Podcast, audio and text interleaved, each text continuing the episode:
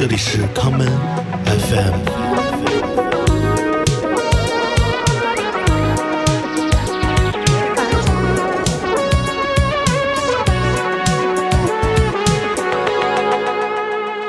话说回来啊，如果开始放首歌，你想放什么歌？我不听歌，你不听歌？不是我听我听那个没词儿的，行啊，我们不一定要有词儿啊，有词儿，有声就行。有声都行。那我特想放一首老歌，来吧，我们来听这首来自王迪的《忧心忡忡者说》。我曾梦想现代化都市的生活，可现在的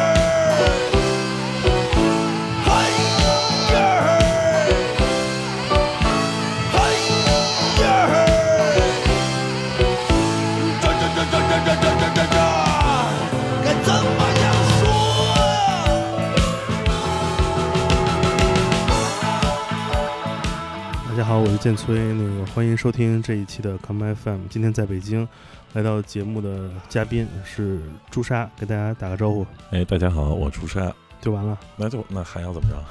嗯，行吧，嗯 这期节目到此结束，欢迎大家继续订阅我们。不是，我还沉醉在这个这话筒那个修声儿那劲儿，我把你这个什么这个中频调教给你关了。我我我太牛逼了，操，太牛逼了，我我得自己跟自己聊会儿。今儿来北京找朱砂，聊到什么事儿呢？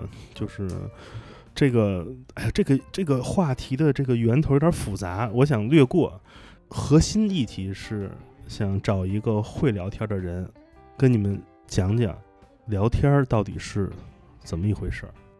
哎，你觉得你会聊天吗我？我我我觉得我会接话，会接话？哎，还算会接话。你会接话，是不是你们这个行业的一个这个必修功课啊？我我我觉得是不是还是是姿态问题或者叫性格问题吧？就是比如说我给我的职业，我是一个设计师，嗯、你把这段好好说说，因为很多人不知道你是干什么勾勾当的啊。我我是一个设计师，所以即便我就是往死里喊我是一个作者型的设计师，对吧？我还是得免不了就是见着钱得低头，对吧？我还是得就无论如何，咱们即便正经聊不开玩笑，我还是得听明白对方诉求是干嘛的吧，对吧？这是最基本的。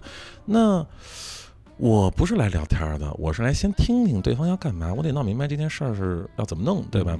那我当然知道，陈总你说的那个不会聊天的情景，更多的是两个人，对吧？都有疯狂的表达欲，你聊你的，我聊我的，然后或者是我们也不是来交朋友的。俩人跳了一对优美的语言华尔兹啊，二人舞。嗯碰到性格好的呢，俩人也能搭上，就是你说什么我都点头嗯，然后我继续聊我的，这是性格好的。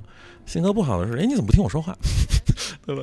你刚才提了一个词啊，叫作者型设计师，这是我自二零一七年之后听到的最不要脸的一个词。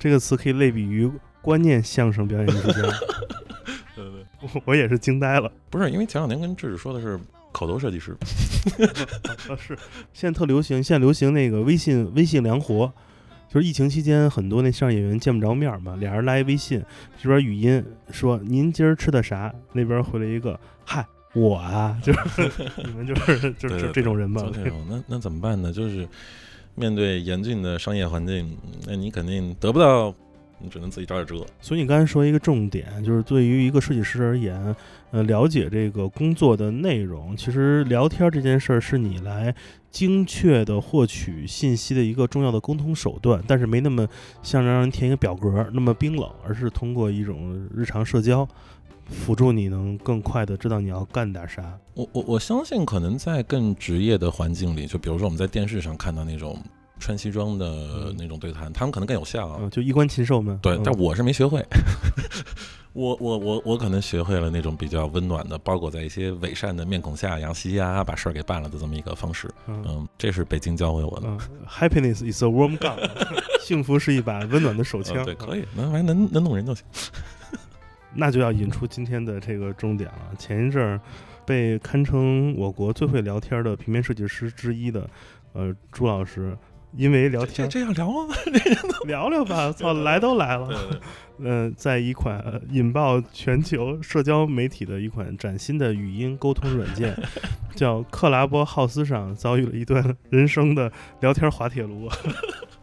对，啊、这个这是我这是我今年遇到最有趣的一件事儿。咱们本着那个客观、公正、公平，还原事实真相，不冤枉一个好人，也不错怪一个，是吧？你们错怪一个笨蛋，错怪一个臭流氓的这基础的上，给大家讲讲怎么回事儿啊？因为啊、其实我是错过了当时那个事情的经过。对你那会儿在干嘛？咱们那会儿天天在那什么。我那会儿在补觉，我他妈 还问我干嘛？哦，这 Clubhouse 刚有的时候，我们所有人都跟那个就跟打了鸡血一样，二十四小时挂着。真的所所以我的问题就是在 极度，你知道吧？就极度困的时候，嗯，一没留神，一没留神。但说实话，跟困不困没关系啊。咱们先说说，你觉得 Clubhouse 这个东西，你反正现在也不用了嘛？对对对，对，刚开始出现以及用你，你如果你现在特别冷静的回顾一下，你觉得这是一什么样的产品？你觉得它给你最大的触动或者感受是是怎样的？呃，就是你要你要唱赞歌的话，肯定是就咱们不说产品啊，就就有点像最早玩互联网就聊天室，对吧？就是你突然坐家里好好的，然后你能跟一堆人说话，这种话是他他他就像你这修音似的，他被他被抬在那么一个气氛里说，嗯你不会好好的坐那儿拍哥们儿说，哎，我跟你说艺术吧，这事儿是这样。啊，他有一点儿那种莫名其妙的仪式仪式感，仪式感，嗯这个仪式感非常强。你抓着手机，然后你真的也是你脑子里想说的话，但是你没有这个场合，是是就是神经病吧，在在好好的，但是哎，就每天不间断的，所有人在跟你聊大话题，嗯艺术市场，对吧？就艺术家应该怎么怎么着，然后如何如何，就就就就没完没了，就那点屁事儿啊，那点屁事儿。然后这边还有人聊感情问题，嗯，八心八肺的，然后就不可思议，对吧？这你按说你日常生活里你得喝多少酒才聊到这儿？是。对，这上来就其实是在初期 Clubhouse 中中文语言这个用户群产生这些 room 里面，最开始一帮人聊艺术，然后聊再聊一些就是那种所谓的呃敏感话题的，嗯。完突然就有一些真的就跟那个你知道那种就是北京电视台生活频道，嗯然后那种你知道吧情感小节目，哎。就是这种混在一起，其实你说人应该是在不同的场域、不同的话题下，用不同的方式沟通嘛。嗯，但这种都放在你面前，其实人很容易就是无法判断自己 在聊什么。但也有那种就是，就这时候还算直观。我觉得那个那个情况下，即便这个人天儿聊的不是很好，但他还是有一个比较，就是直接讲述他观点的那么一个机会。嗯然后你也能心平气和，因为你不知道他长什么样，你也不知道他是谁。你日常生活里头或多或少，哎，说说说说惨点儿叫叫势利眼吧，对吧？嗯比如说这这这这大哥确实惨点儿，你你也不想跟他说话，是是是，对？吧？但是哎，这怎么就给略过去了？你就坐那儿正儿八经在那儿听，还是嗯很认真的听，对，而且一帮人跟你一块儿听，一块儿听。对让你觉得如果你不是一个好的聆听者，这事儿你都对不起自己。对对对，就是嗯。你你太太不行了，你太不合适了。哎，这特别像那个是吧？陪审团啊，就是这真的是有一种陪审团的这种所谓的公明性，突然一下不知道被谁就扔在你身上了。我也因为，当然其实之前里面也有之前认识的朋友，但是我也是因为那个，我突然想，哎，这人说话挺逗的，他怎么知道这事儿？哦，一发现他是在干嘛干嘛的，嗯，然后可能之间中间认识啊什么之类，诸如此类的，就是蛮像那种初期的那种网络环境，还是怎么样的？啊。嗯，哎，特别像我小时候混那论坛，叫清华水木 BBS 啊，我我我我我我岁数差点，不知道这什么东西。别闹，就不要这么快就玩那黑历史了，行不行？呃，嗯，所以事情的起因是这样的，就是很多啊臭网友子在那个 Clubhouse 上相遇了，大家很兴奋，聊了好几天话。突然有一天，那个朱砂进了一个房间，是一个讲这个算是两性吗，算吧？我也不知道，就是情感话题的一个讨论房。嗯然后进去之后，小小伙子也不知道怎么什么情况就开始发言了。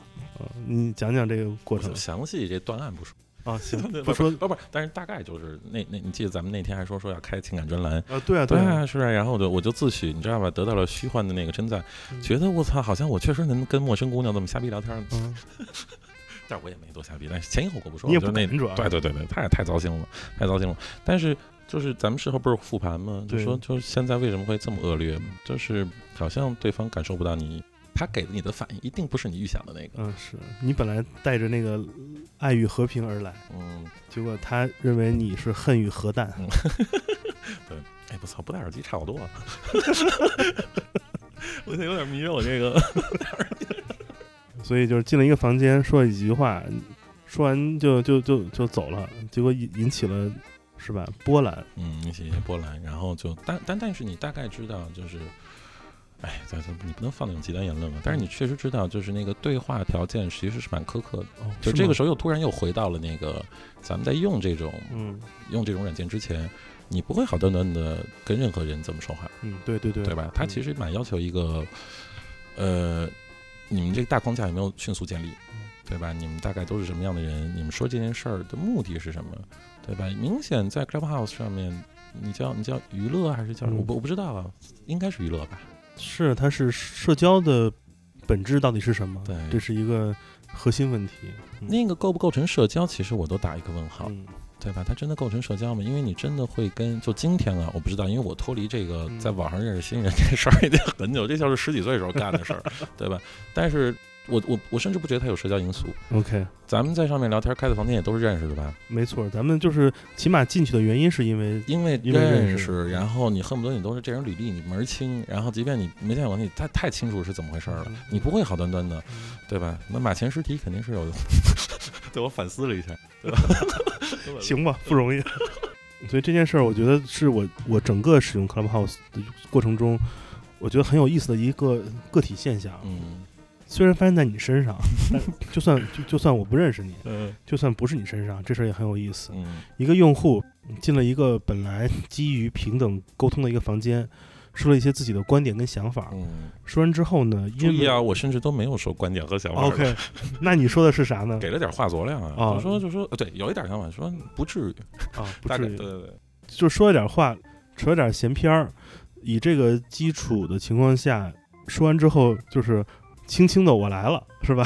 然后轻轻的你走了我没我没走，被踢下去了。啊，你被踢下去了，你没带走一片用户啊。我们然后然后对我，但是我走了以后带走了一片。然后就因为这样的一个就是被踢下去之后，我觉得就到此应该结束了吧。嗯结果没想到迎来的是什么呢？是这个 Clubhouse 有一个机制哈，好像是可以通过投诉嗯，来投诉某个发言人。结果呢，朱砂的号就被哎就被官方给封禁了，好吗？权力的变相利用。啊好像一一个活生生的生命就在我的面前如此的消失了。所以你是我认识的第一个在 Clubhouse 上因为被投诉而封禁的个人用户。这段心路历程好好交代一下。就是你可能近距离发现，你原先觉得跟这个世界还是那样的一个关系嘛，嗯就是其实就是他让你再一次认清楚，就是你跟某一群人是不站在一起的，嗯，对吧？然后。且这个地方的权力关系好复杂，你以为你只有一个敌人，哦，是啊，对吧？然后你发现不对、哦，我觉得这敌人是画引号的，啊，画引号的，对，对或者说你有一个你搞不过的一个大家伙，嗯，结果发现大家伙底下还有好多小家伙，嗯 老大哥下面好多那个老好多小老小伙子，老小伙子，嗯对吧？就是诶，这帮人也这味儿啊，对吧？你恨不得觉得你你们都是一头的，嗯然后你们因为已经笼罩在一个锅盖底下了，嗯大家心里不都想是我操，大哥跟二哥，咱们锅盖底下自己过日子吧？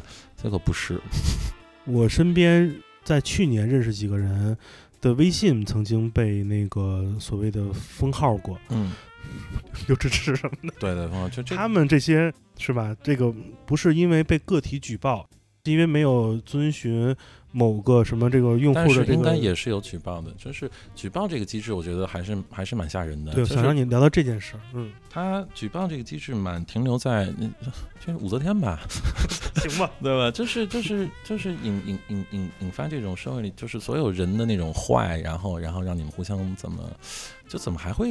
然后当然前两天我看，我前两天看那个袁运生，一个老艺术家，他在嗯回忆那个年轻时候的一个老师，然后他的导师就是那个嗯呃董希文，嗯。但当年为了保他一张画，故事说来话长啊，但是简言之呢，就是他们找从那个材料档案里面找出了一一封举报信，当年举报信，然后是那个特殊历史特殊时时候的举报信，然后叫举报材料，嗯，那么里头有些词儿，比如像大毒草什么的，就是嗯。你听过，但是冷不丁再看就，像玩雷鬼了，对对对，就是 就是又炫又荒诞又我操，就是好熟悉的陌生啊，然 后就就又来了。嗯然后我说哦，就是你会忘了，人从来没变过，嗯。人从来还是这群人，嗯。对吧？然后生完了孩子还是这，就是还这么干，然后大概率未来还是这样，嗯，对吧？就是你只能得出这么一个比较惨的结论。我很好奇，嗯，你有没有在任何社交媒体，比如微博或者哪儿，使用过举报机制，或者你动过一个念头，你特别想举报一个一个某一个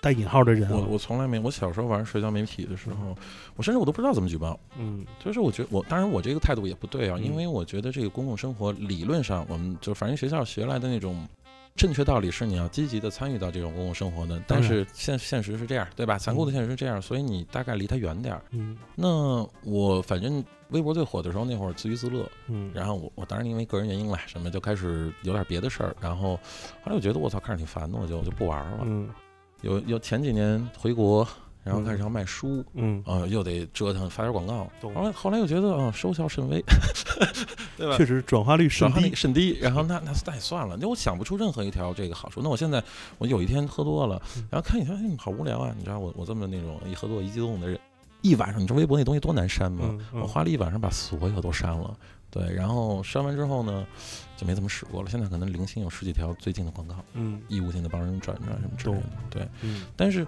就是比如说，你说有一个广大群众还是网民什么的，其实你是非常陌生的。你私底下碰到的人都很好，嗯你一到那种，就是我相信每一个个体真的坐下来心平气和，我这么一个人畜无害的脸拍在这儿，对吧？就是一副弱者的形象，嗯然后怯懦的笑容一迎上去，人不会怎么着我的。本期节目照片放到听友群里啊，谢谢大家。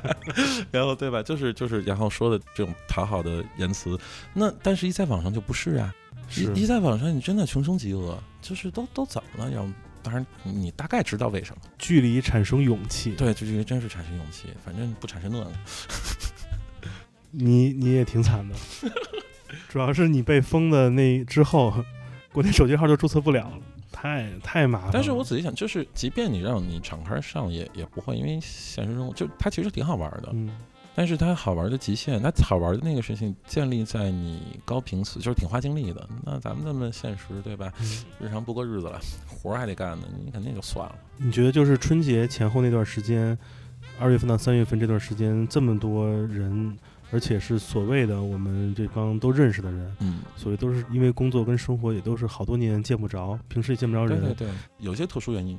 活跃在 Clubhouse 算是一种狂欢嘛。然后，然后也有一点怀旧啊，就包括就是对吧？有一点怀旧，想说哦，最早的网络环境，然后大家坐下来什么都不为，嗯对吧？就是聊这么点破事儿，但是不可能持久。你说你现实问题来了嘛？就是工作电话、微信到了，你是不是就得得出去了？中间中间其实第二天的时候，呃，二三他们在在北京干嘛？我就叫他们出来喝酒，嗯然后突然意识到，然后一一一屋子人，嗯，然后我们在那儿说，哎，其实好像还是这个环境少点儿。不是有安全感。有安全感，就是以及以及你，毕竟你当着人前那还多少有表演性质，那那个话说的就是比平时漂亮点儿，然后而且得多解释两句，要不然就对吧？老得说谢谢，平时谁那么说谢谢？是对啊，就是，然后以及就是打一官腔，就比如那会儿唐双开房间，嗯，哎，朱砂你怎么怎么，操，我听着也很别扭，知道吗？就是你到底是公开讲述还是不是？这个里头有那个，然后有时候互相开玩笑，那分寸也不是很好拿。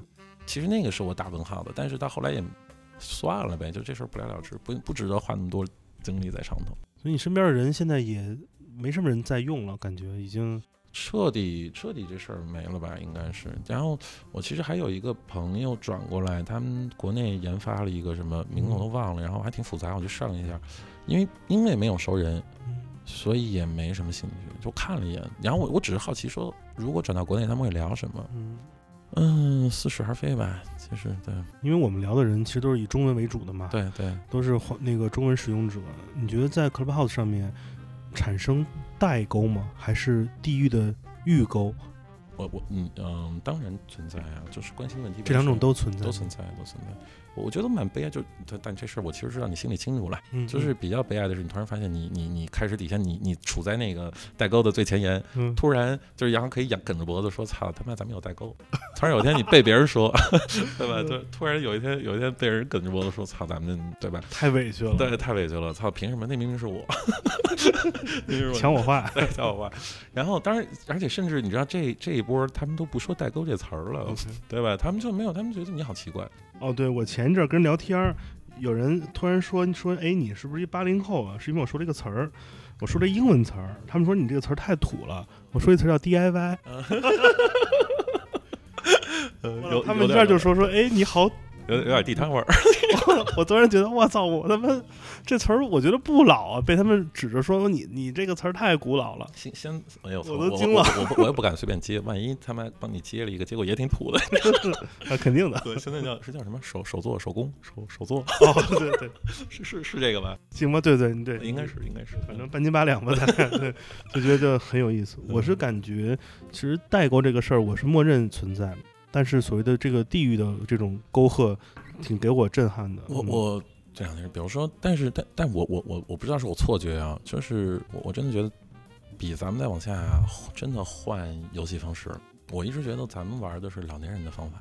对吧？就是叔叔叔叔大爷他们的说话风，咱们当年是学过的，嗯，就是照着那个潜移默化有点影响，对对对，我我我觉得是认真学过的，就是你真的怎么跟人聊天儿，然后被大哥大姐带出去玩儿，嗯你嗯你们，你们开差不多的玩，就是换句话说，大家开差不多的玩笑，然后给的反应，你大概知道这句话真出去是一个什么，就其实心里是默认的，而且以北京话为主。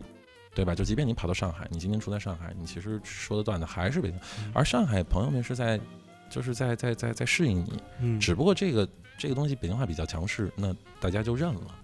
你这包括我前两天去深圳，嗯，包袱没多想，哦嗨，对啊，包袱没多想，这可能是地狱啊。但是你今天比如说真的再去酒桌，有有一群我觉得没特漂亮，多想也挺挺好玩的。就就对啊，就也行，就人凭什么乐呢？就是你得这时候你得特别平稳的想一想，对吧？可能是自己的问题，那是自己的问题。还有就那种酒桌上，你现在轻易不敢那个，就你真的可能说完这句话没反应。你以为你恰到好处，里面甚至包含了种种什么谦逊啊、平和，就是所有的品质都在这句话里头得到了体现。嗯，没有，没有。我们原来聊天儿那会儿，我感觉是一种回合制游戏，嗯嗯就是彬彬有礼，就是我这套那个这套活，这个坑，这个包袱输出完了，该你了。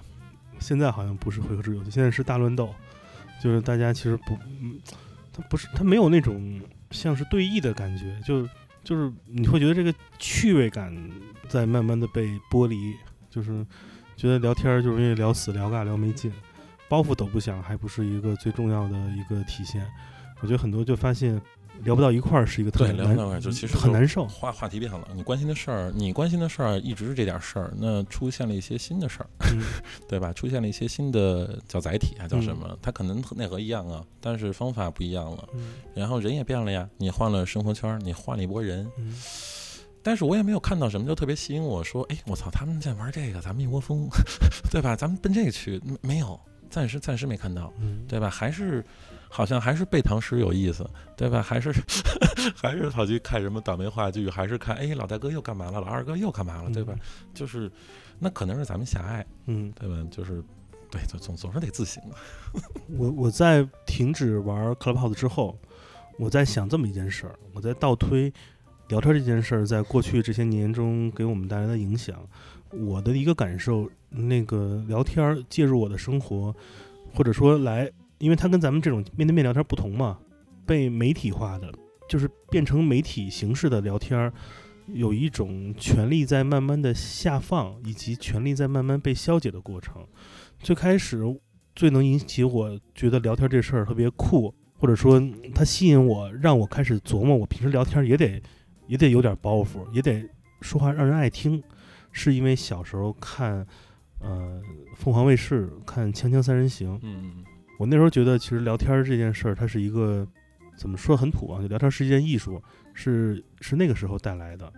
然后由那个之后，你也知道了，都认识了一帮狐朋狗友，就是那所谓的那些好比较好的老大哥老大姐们，发现其实跟他们参与他们的那些饭局或者聚会，那是一个实践的场。到了后来，开始无论是看播客，或者是看其他的这种视频内容，你都会发现，其实聊天儿，诶，它确实很有意思。但是 Clubhouse 出现之后，我感觉，嗯，随着这种媒体形式以及这个媒体的生产工具的下放，会让你发现，呃，聊天的魅力以及聊天的艺术感，在逐渐的被聊天话题所带走了。因为这些过往无论是节目，或者怎样的一种东西，或者所谓的那种好玩的那种，小时候咱们老去那种论论坛，你记得小时候那会儿最开始论坛哪儿做最多吗？三里屯机电院儿那个那个那林天木那个呃，藏那个藏藏呃这什么库？藏就藏库，藏库藏库。那会儿老办那种、那种小小的这种活动，其实就是这种。但是现在你会发现，Clubhouse 或其他类似的东西，不是因为话题跟内容魅力吸引你，而是每天那些房间的名字。今天聊聊虚拟代币，明天聊聊 N NFT，后天聊一些你完全不知道的一个新的领域。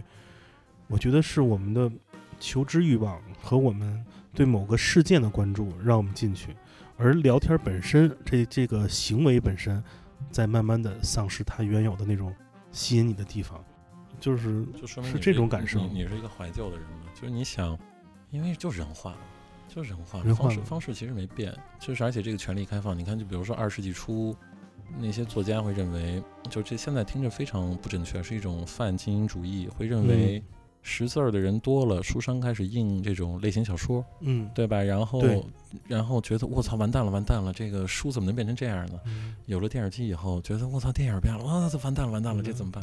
但到今天，你确实你要按照那种平权的思路，当然都有说话的权利什么的。然后你听到的很多嘈杂的声音，导致你想听不到你想要的那个。你认为这个形式变了，倒也未必。然后，但是最后会变成什么样，不知道。就是，但是无论如何，肯定也不应该回到那个只有那一个声音，或者是两三个，或者是若干个，对吧？越多越好呗。然后你就能找找，而且这种状态不会长。就是又又回来了，对吧？又回来，你还是会去选择你的朋友啊，大概会去选择听谁说话，听怎么样。我我原先特别瞧不起那个音频节目，就是那个叫知识付费，但其实现在不叫知识付费了，就是就是音频节目啊。对就是比如我跑步的时候，我要听一个音频内容，音频内容，嗯呃，现在开始做的多，因为那个时候比较少，方式比较单一。你无论是比如说那一两个频道，得到还是怎么样，嗯他们的写法都一样。我听苗伟和那个谁他们说过，小白他们。他们说，就是比如说你这句话转折到哪儿？这句话为什么呢？就是打一问号，然后接上，对吧？还有所以他的春秋，对他得按照这个这个方法来。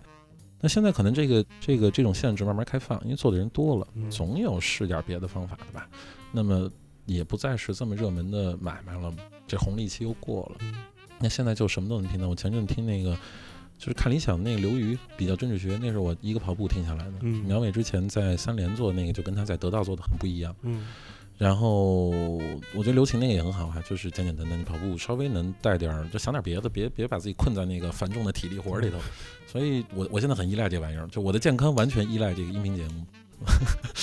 呃苗师傅节目听多了，他那张老脸总会浮现在你面前。嗯，对对对，但也有也有特感。我记得我那会儿疫情的时候，我早上六点就真是没什么事儿嘛，也不喝酒，就是就会醒了，然后去跑步。然后他 念杜拉斯，我三里屯一边跑，迎着阳光，然后念叨什么一个少女，就感觉我操他妈眼泪婆娑，你知道吗？觉得我操我多少年没这么牛逼了，就觉得自己完全就是融化在那个描述那个那个诗儿里头。然后明明他他说那河上那小船，然后一个嗯少女弄自己头发。然后我说这操这么这么俗气的这么一个一个娱乐形式被我搞成这样，然后但是心里也有几分高兴，你知道吗？是的，就是是的，因为这种形式它是很容易跟人的一些，它能很轻易的调动你的主观想象力，是啊，非非常让你进入到他的那个情情景之中。你刚才说的这种所谓的以平权角度来看，每个人我觉得都应该是一个很合理的意见表达者跟发言者。嗯但是在二点零时代，嗯，不是那种电视媒体，就是人家呃窦文涛聊什么你听什么的年代，是二点零是大家都可以发的地方，有一些机制陷阱，比如说我们能看到一个聊天主题下被高点赞嗯才能排到前面被你看到，所以很多的价值观点其实是在被某些机制控制的，它的这种平权性是无法通过人的生理以及你的浏览工具能得到所有的汇总，它没法借助比如说统计学的方式，没法借助其他的方式来做整理。所以你要么是随机的看到一些东西，要么你看到最新的，要么你看到最高赞的。所以对我们而言，这些机制和每个人发表自己的内容，它并不矛盾，而每个人发表自己的观点内容的能力，是能让你被看到的一个重要原因。这也是很多人会，比如说 Clubhouse 里面很多人的房间，他聊什么都有人听，是因为这个人本身就有很大的魅力。没错，他的观点也许我觉得操太腐朽了，嗯或者我觉得这嗯太傻逼了，但是你还会愿意听，因为毕竟声音是一个有魔力的，是不是？我给你修音修的，你想想，但当然，就你知道所有的，这是一个泛泛泛的平权了，就是你当然知道开放给所有人说话是不可能的，实际是做不到的，但大大方向得是那样去。然后，所谓对现代的悲观者，当然认为这个这个技术导致另一层的那个就是寡头，对吧？然后且主流性，那你自己个人其实可以有一个文化倾向的，你要不要跟所有人站在一起？你大概知道跟所有人站在一起，一定是那个平均线之下的嘛。对吧？那那那这个时候自己自己，你作为个体，你在去做选择就是。但是我不认为这个长久，你知道吗？这个就是算命了，完全是算命。过段时间还是会，就像你今天，比如有人来跑你听你建崔的台，还是跑去听谁的台？然后这个时候，比如说人家来听我的声音说话，是因为你做了一个选择，对吧？这这这是另一种，我是你的摆渡人。对对对，这是你另另一种另一种修正主义，你知道吗？就是这你要在那个意义上也要不得。喝喝口水，听会儿歌，我们听首歌曲回来接着聊。放一首六九乐队的歌曲啊，《青春》。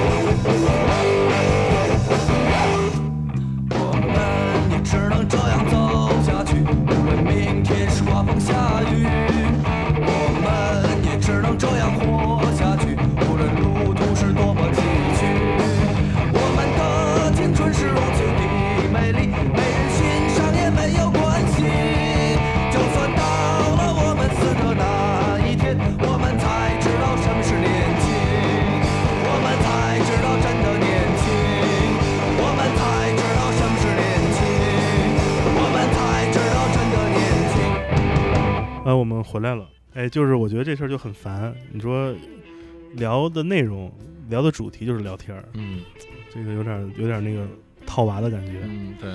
你想过聊天的本质是什么吗？嗯，不不不神秘化这件事儿啊，就是当当然是两个人坐这儿说话，对吧？然后，但是他有一个蛮蛮根本诉求，就是你还是想了解对方，或者你也你也想让别人了解你，对吧？这事儿你说的特别好。嗯我觉得一大部分人吧，不能嗯绝对的说，很多人觉得聊天这件事儿的核心是沟通，嗯。但我发现聊天如果在网上聊，很容易变成仅仅是对自我的主观表达偏重了。嗯嗯。这个我看到很多的嗯没有形成这种所谓的聊天儿这种很轻松的方式，就是因为主动输出过多。是。嗯，但是也很简单，就是就所以我后来我觉得互联网不是一个最合适的聊天儿场景。你你仔细回忆一下你，反正我不知道你是怎么弄的，但是我小时候咱们最早是跟人说话，不就是想跟女孩聊天吗？对吧？你你起码是对，因为对方长得好看，所以你想知道他怎么回事儿，臭贫嘛。对臭贫，然后你还喂点话给他，嗯然后你再喂两句话里头再找几句表述自己的嗯，对吧？这么一来一回，互联网怎么给你什么呀？对吧？就你只能是跑上去，因为给你的范式，你知道咱们一个崇拜英雄的国家，对吧？崇拜崇拜崇拜偶像的一个国家，就不是说现在啊，一直就是，然后一群人听一个。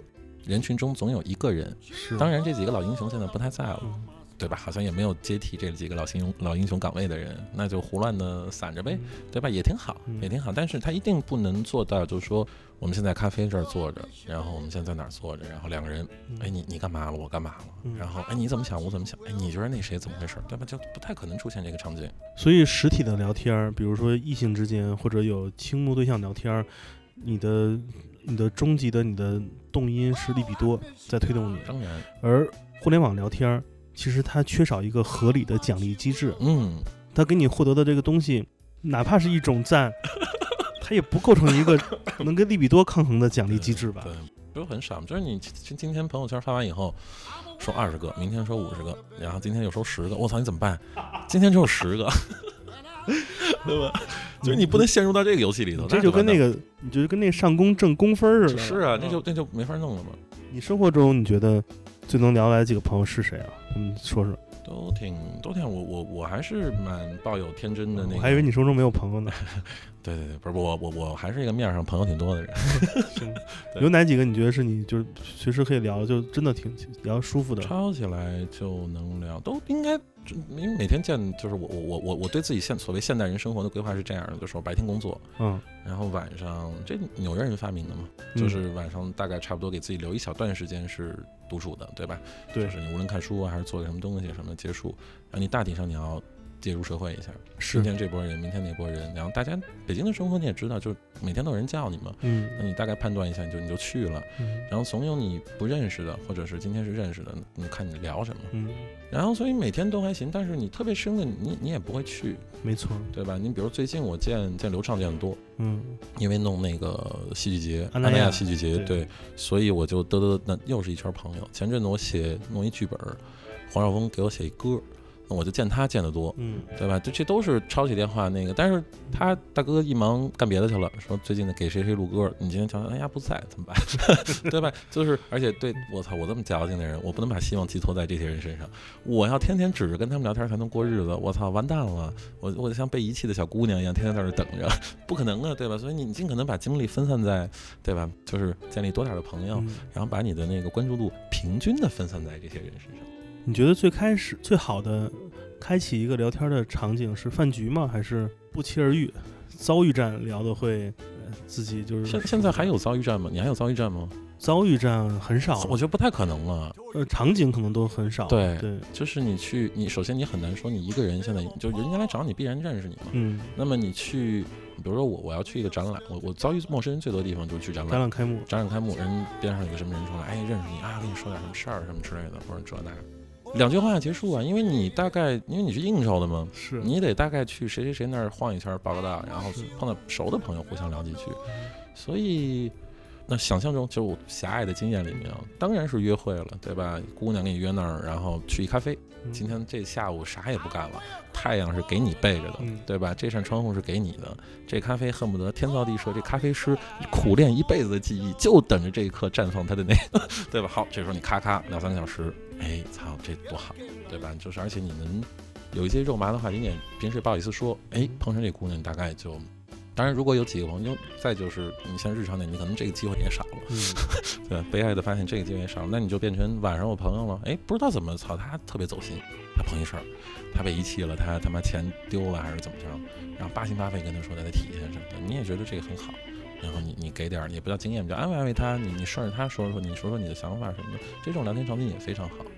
大体上就其其实相对私密，那公开讲述其实更多的是，就是每次说随便聊聊随便聊聊，其实都不是的，都是心里头这套话早就那个打包好，放在各个小柜子上。今天在这儿掏出这个小包裹，打开扔出来。你的内心就是那个同仁堂那个中药匣子，全是小抽屉。对，就是你，对吧？自己的攻略，你肯定是啊，你就你就你不很难公开场合，你很难那么那么说话，对吧？一定是一个准备好的，嗓门要高八度。如果你准备不好，那就是记忆的西直门立交桥了。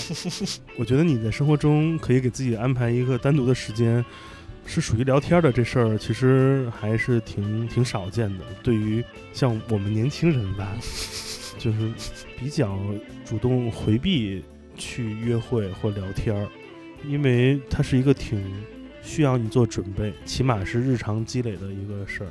你会觉得聊天尴尬吗？我就跟人聊过，人说不想跟我聊了，是觉得尴尬了。现你现在还会碰到那种陌生的环境吗？就是我我觉得所你做的所有的努力啊，之前就是就是像我这种年轻人呢，和你这种年轻人，对吧？我相信咱们差不多，就是你做的这两三年努力，进入社会的这两三年以来。对吧？其实做的所有的事情都是为了让你尽可能变得不那么尴尬。就突然你再去到一个地方的时候，你发现你都认识了，然后然后或者你再去到一个什么地方，即便你不认识他，他大概知道你怎么回事儿，嗯然后你们就进入到一个话题，或者是无论是寒暄啊，这种寒暄的方式都是你熟悉的，是，然后你也慢慢有能力，因为就是尴尬过一次、两次、三次，到第十几次的时候，你大概知道啊你怎么应对这件事儿，以及你对人有一个迅速判断，就是说啊，那你就不跟他进入到那个环节呗，对吧？不进入到那个互相特别尴尬的时候。我觉得，我觉得越有经验，就是起码在我看到的那个方向里，社交经验，对社交经验，或者是看到大家的那种，好像都比较有能力应对这种事情。然后说什么自己社恐，什么都是吹牛逼呢。我遇见过比我年轻十几岁的那个网友，嗯晚上聊得很开心，嗯，聊电影、聊音乐、聊文学。对，嗯、见面去约吃水煮鱼，是，见面吃饭，那个也不光不是两人，三四个人、嗯都是平时网友。见面去吃水煮鱼啊，嗯，坐下来 C down，可能一个小时，就说了不超过三句话，大家就就是有点真的是有点社恐。哎，害羞嘛。饭局结束，回家路上刚一离开餐厅，刚各上各车，嗯，微就信开始群里发哇，啊今天真好玩啊！对对对，其实我其实我觉得挺可爱的这件事。，是是。嗯，你十六岁的时候也害羞我我不要脸，十六岁，啊？那不，那我反正我十六岁害羞，哦就我，而且我以我，那你十六岁不害羞的时候，那你十三岁必然害羞我，十三岁害羞。对吧？就是就是，其实是时间问题。然后你你一次次偶然成功的聊天经验，嗯告诉你，突然有一天你就变成一个不那么偶然了，嗯，就是大概其能顺畅的度过。实践出真知。当然，这肯定是个学习过程。你最近这一两年有没有遇到过哪些特别不会聊天的场面或者话术或者人，你印象很深刻？你当时你就真的你浑身尴尬癌都犯了那种，觉得这典型的不会聊天儿。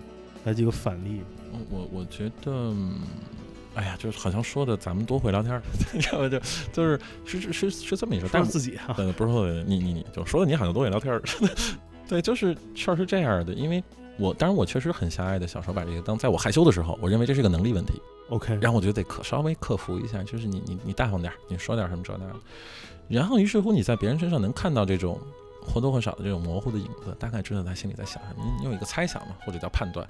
你谨慎点儿，你说这是猜想，对吧？其实你基本上对他有一个判断，就是他他可能有人想说，有人真的就是不想理你，对吧？那就看你敢不敢信你。哎我还挺喜欢这种，如果不想理你就特别给你丧不打眼的，我还挺挺 respect 的。那你就你就不理他嘛。对，吧我就知道我可以不用浪费我的精力了。我觉得这事儿挺好的。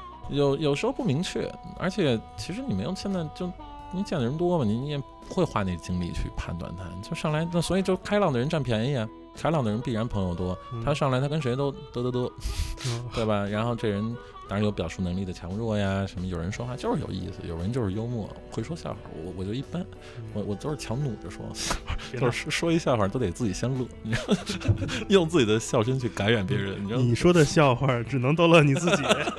就是锵锵，有那种操，我他妈从小羡慕那种，就是上来就会说笑话的，那都是自己不乐的，啊你见过吧？就那种最会说笑话的，脸都是板着的，对那叫真牛逼，操，那叫会聊冷面笑匠，冷面笑匠，因为这几年六七年了吧，我发现一个就是很基于互联网经济带来的问题，会聊天儿这件事儿等于能赚钱了。会聊天儿的人有自己的渠道，可以让自己的聊天儿内容或者说善于表达这件事儿变现。举个很简单的例子，比如奇葩说，嗯奇葩说不就是是让聊天儿变成生意的一个过程吗？除此之外，像我们这种不要脸的做音频节目的人，嗯还有卖音频课的人，嗯甚至是说各种各样的个人录制的这种呃视频内容、短视频内容、各种媒体内容，也都可以成为一个人谋生的手段了。嗯，会聊天儿能变现嗯这件事儿，你是持怎样的一个观点跟看法？我觉得任何事儿能力变现都挺好的，就说明这个社会多元进步，然后我们不再是只能当泥瓦匠，只能当厨子，对吧？没有那个三三六九等啊，对对对，然后然后这个其实你你仔细想这个事情，就是表达能力是不是蛮基础的？表达表达能力是不是一个基本人类就所谓现代人类受过教育该有的一项一项技能？没错，然后他们除此之外呢，就说一个人会会说话，然后但他讲的还是他自己那摊事儿啊。你比如说奇葩说某某 A，他原先干什么什么事儿，某 A 还行，对吧？就是某 A 干什么什么事儿，他把这事儿拎出来了，那那还是有意思的。只不过他被放大了，扔在电视上啊，你大家觉得都挺好，你私底下碰到他，他还是挺好玩儿。嗯，所以，所以这个是合理的。你你你你建崔不靠这个，那你去别的地儿，这不是一回事儿吗？就是是要不要讲给他们听？我本来想靠颜值的，最近是有点困难。不能，嗯，相信你有这个同样的苦恼。我不想理你。我给你这个麦克风白调了，他不想理我。对我，但我现在发现我可能可以靠声音挣钱。所以你是开放持这个态度？我觉得太好了。我觉得，我觉得，操，千万别变成那种，就是市面上永远有几个五个老英雄，对吧？就有点没劲。然后出了二十多个，太好了，来三百个，对吧？然后，所以这只会变得越来越好玩。那如果让你改变自己的工作身份，不再是一个作者型设计师，嗯，变成跟刘志志一样口嗨型设计师，就光跟人聊，不用出出活儿，对对对，也能赚钱。嗯，比如说，就缺乏这样一个岗位，就聊设计点事儿，就光聊聊的收入，发现比你设计费还高，你愿意吗？我都当然愿意了，但是你不能这么早就暴露我的那个就是晚年职业规划，对吧？你真真的会很很很愿意吗？我觉得一个人就是。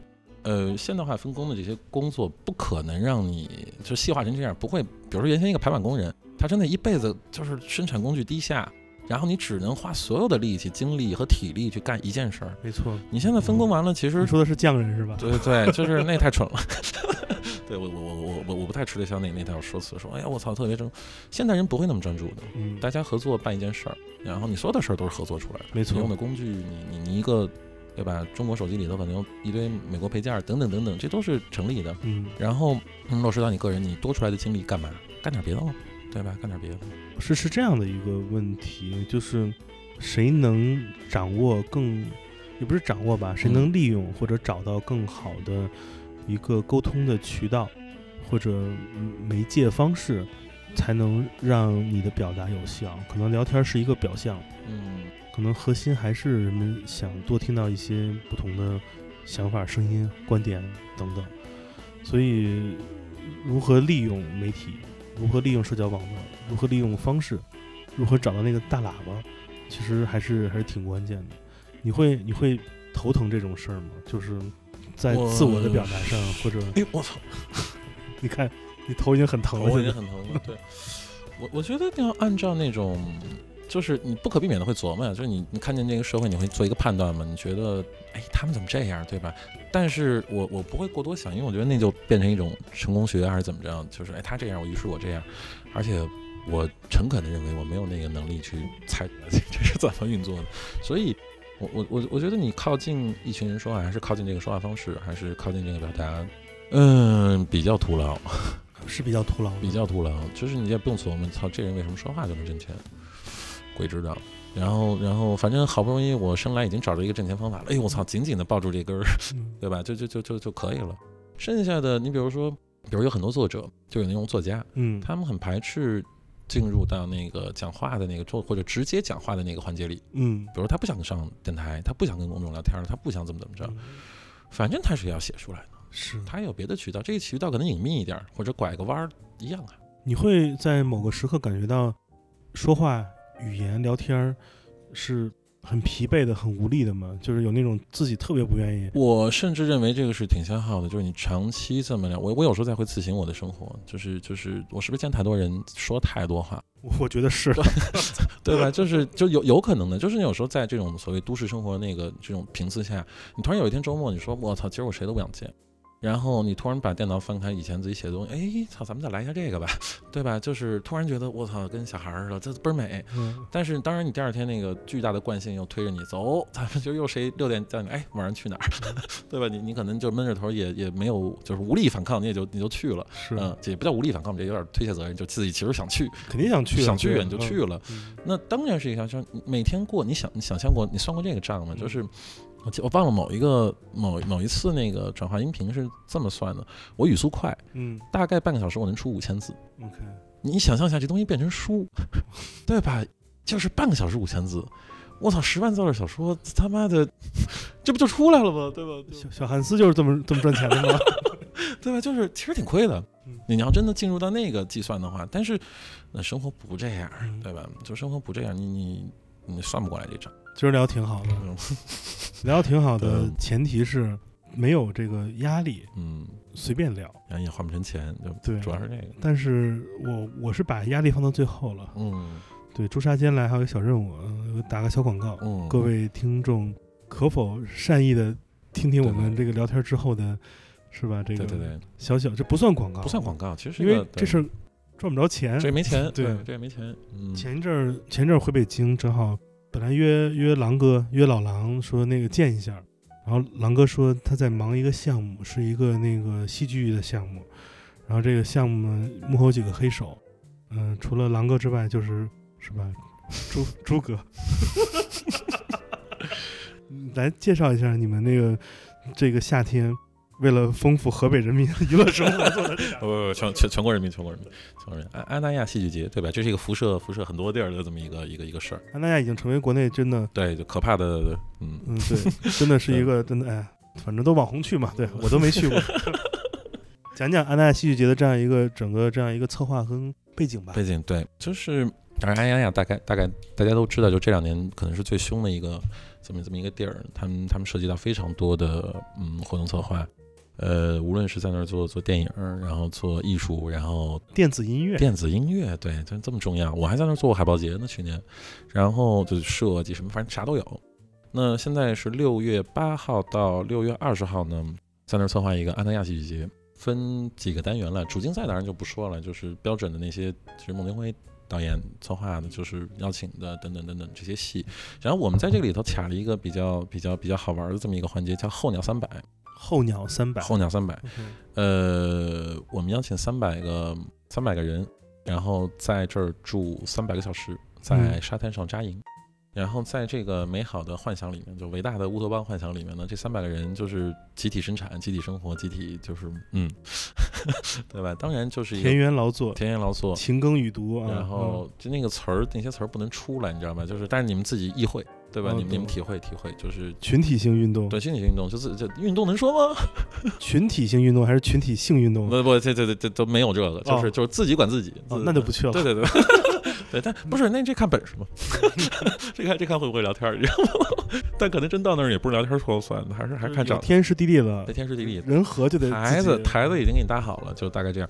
当然，这个三百个人我们的招募的状况呢，现在是这样，就有一部分是做戏剧的，都得带着作品。行业的行业的，然后找我做的这个环节呢，就是是刘畅发起的。嗯他找我做这个环节是让我尽可能把它变得不那么话剧，就说在戏剧之外，我们引入，比如说做装置的艺术家，嗯比如说可能做音乐的，有可嗯能做舞蹈的，等等等等，就不同不同领域吧。嗯然后在在那个更好的那个幻想里面呢，这群人可能在现场现场完成一些事儿，因为。你第一天来狂欢，OK 好，我们什么搭的都很好，哪儿都很牛逼。第一天狂欢，第二天狂欢，第三天，你是不是该工作了？第三天狂累，对，狂累。然后，但是你无聊吧？你还这儿还剩那么多天呢，十十天呢，那你踏踏实实来做东西吧。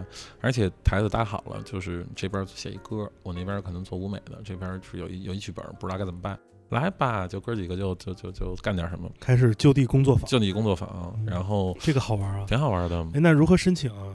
就是在那个现在，嘿，这广告大了，那我你看我会不会聊哎，天这？太棒了，这太棒了！在那个就是阿那亚戏剧节的这个公众号上，然后阿那亚本身的公众号也有，就有这条东西推送，然后推送的下方那有二维码，然后以及这个阅读全文什么什么的，就就踏踏实实报名，然后然后就可以来了。然后详细的介绍就更详细的广告，我我也我也记不住，那个那个微信里头都写的挺明白的，就是我们我们备的什么帐篷啊，什么这那的，对，嗯，六月八号六月八号持续十几天，三百个小时。三百个小时，嗯。你说三百小时，我以为开始是不让睡觉呢。嗯，就是也有我，我准备夜里三点把所有人踹起来，然后听我念诗。然后我们现在招募，我看到一档，就有有一帮人拉胡琴，OK，然后就准备找那几哥几个给我背后站着拉胡琴，然后我在那念诗。你面前不得放一个那个铁碗吗？我我还戴着墨镜呢，我还戴着墨镜呢。对，所以未来的戏剧不要看阿维农，要看阿那亚。这句话要转给安那亚的，给 马云听听。我操，我给简崔出了一京剧的，今天广告费给他。得得罪了中法两国人民。对，中法两国现在也就那么回事儿。有机会吧。六月份我应该去不了了，我还在南方那个剧组。对，没事儿，我们当民工我给你嗯吃张照片儿。对，我觉得去那是一个聊天实践场。对对对，那也是，并且有很多论坛，什么就其实所有能发生的现实人在那儿能发生的事儿都在，嗯，挺羡慕北京人民的，去趟安那亚也挺方便的。方便。嗯，你们真的真的真的这这玩的还挺高级的，嗯，我我觉得我觉得靠谱，比比那个意义上的文化活动强。我觉得挺好的。之前那种各种的戏剧节、音乐节、文学节、诗歌节，都是都挺死文艺的。嗯，反正放到大自然边上，大家自己开放嘛。你对们就是搭了一个平台，大家自己来自然发声，嗯，这个挺好的，因为完嗯全不知道会出现啥。不错。希望大家报名，嗯，所以就直接去安那亚的官方的一些微博、微信全。能看到。好的，好的，嗯，嗯，希望有机会大家能去去那儿，好好跟朱砂聊一聊。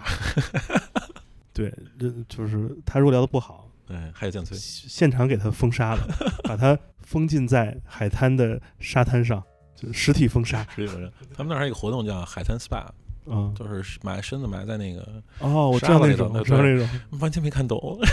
挺好，应该应该倍儿凉快儿，你知道吗？那个就那温度给我那给我那给我介绍那人，我就觉得他挺不会聊天的。就看那 PPT，我怎么就没看明白为什么。行，我们今天差不多了啊，那个尬聊了挺长时间，但我今天聊特开心啊，特别好嗯，不不错，就是行，达到目的了，掏心窝子了，对对对对对，而且广告也做了，嗯，不错嗯，圆满圆满，非常成功。嗯，还喝了喝了点破茶叶，呃，延安就是这么开会。还得掐掉这段儿。感谢大家收听本期节目。如果大家对 Come FM 节目有兴趣，欢迎添加我的个人微信，也就是剑崔的汉语拼音全拼，我会把你拉到我们的听友群里。我们现在有五个听友群，嗯、第五个群也即将满人了，感谢大家的支持。就是这样，嗯、我们节目最后放首歌吧，我想放一首子曰的《相对》，大家好好学学如何聊天儿。我是剑崔，我是朱砂，谢谢。我们下期再见了，拜拜。曾经我不敢与你相对，就像一杯醇酒叫我迷醉，